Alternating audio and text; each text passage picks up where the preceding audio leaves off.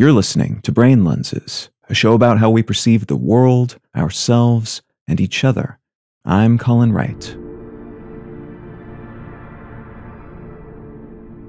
The extended mind thesis posits that our brains extend beyond our cranium contained tissues and may even encompass non bodily assets that we use to store information, compute, and cogitate. A calculator, then, might be thought of as an extended portion of our brains when we're using them because of how we interact with these devices, as might Google because there's some evidence we intuitively consider the information contained on the internet, information that is easily referenced, at least, to be ours, in the sense that it is somewhere in our brains, ready to be summoned if and when we need it. There is plenty of justified controversy and criticism of this framing of how we think and what we should consider to be part of our cognitive apparatuses, but it can serve as a useful heuristic for how we engage with our tools and other resources, and for why some external assets seem to function and feel as if they are connected to our brains and bodies.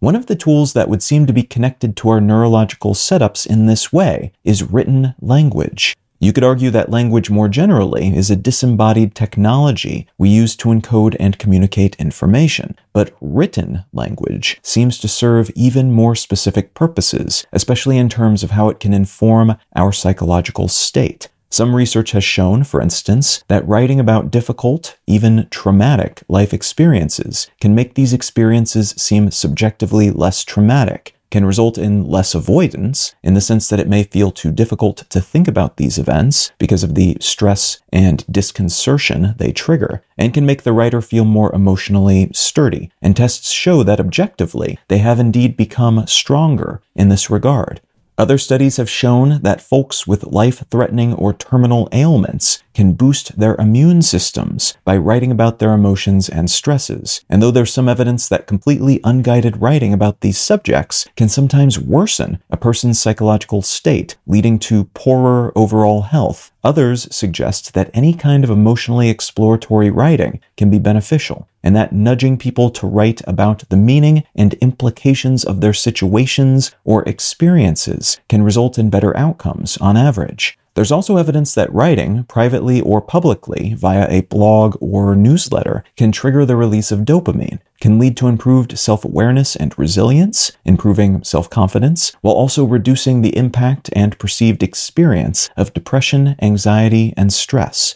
The general consensus in the world of psychology is that a regular writing habit will almost always be beneficial, can be healthful too, and can have both short and long term benefits and it's been posited that this is partially the consequence of how writing interacts with our larger cognitive setups, serving as a sort of external sandbox in which we can engage with our thoughts, experiences, and self perceptions using different tools and perspectives than we would typically apply, limited to the resources tucked away in our actual brains.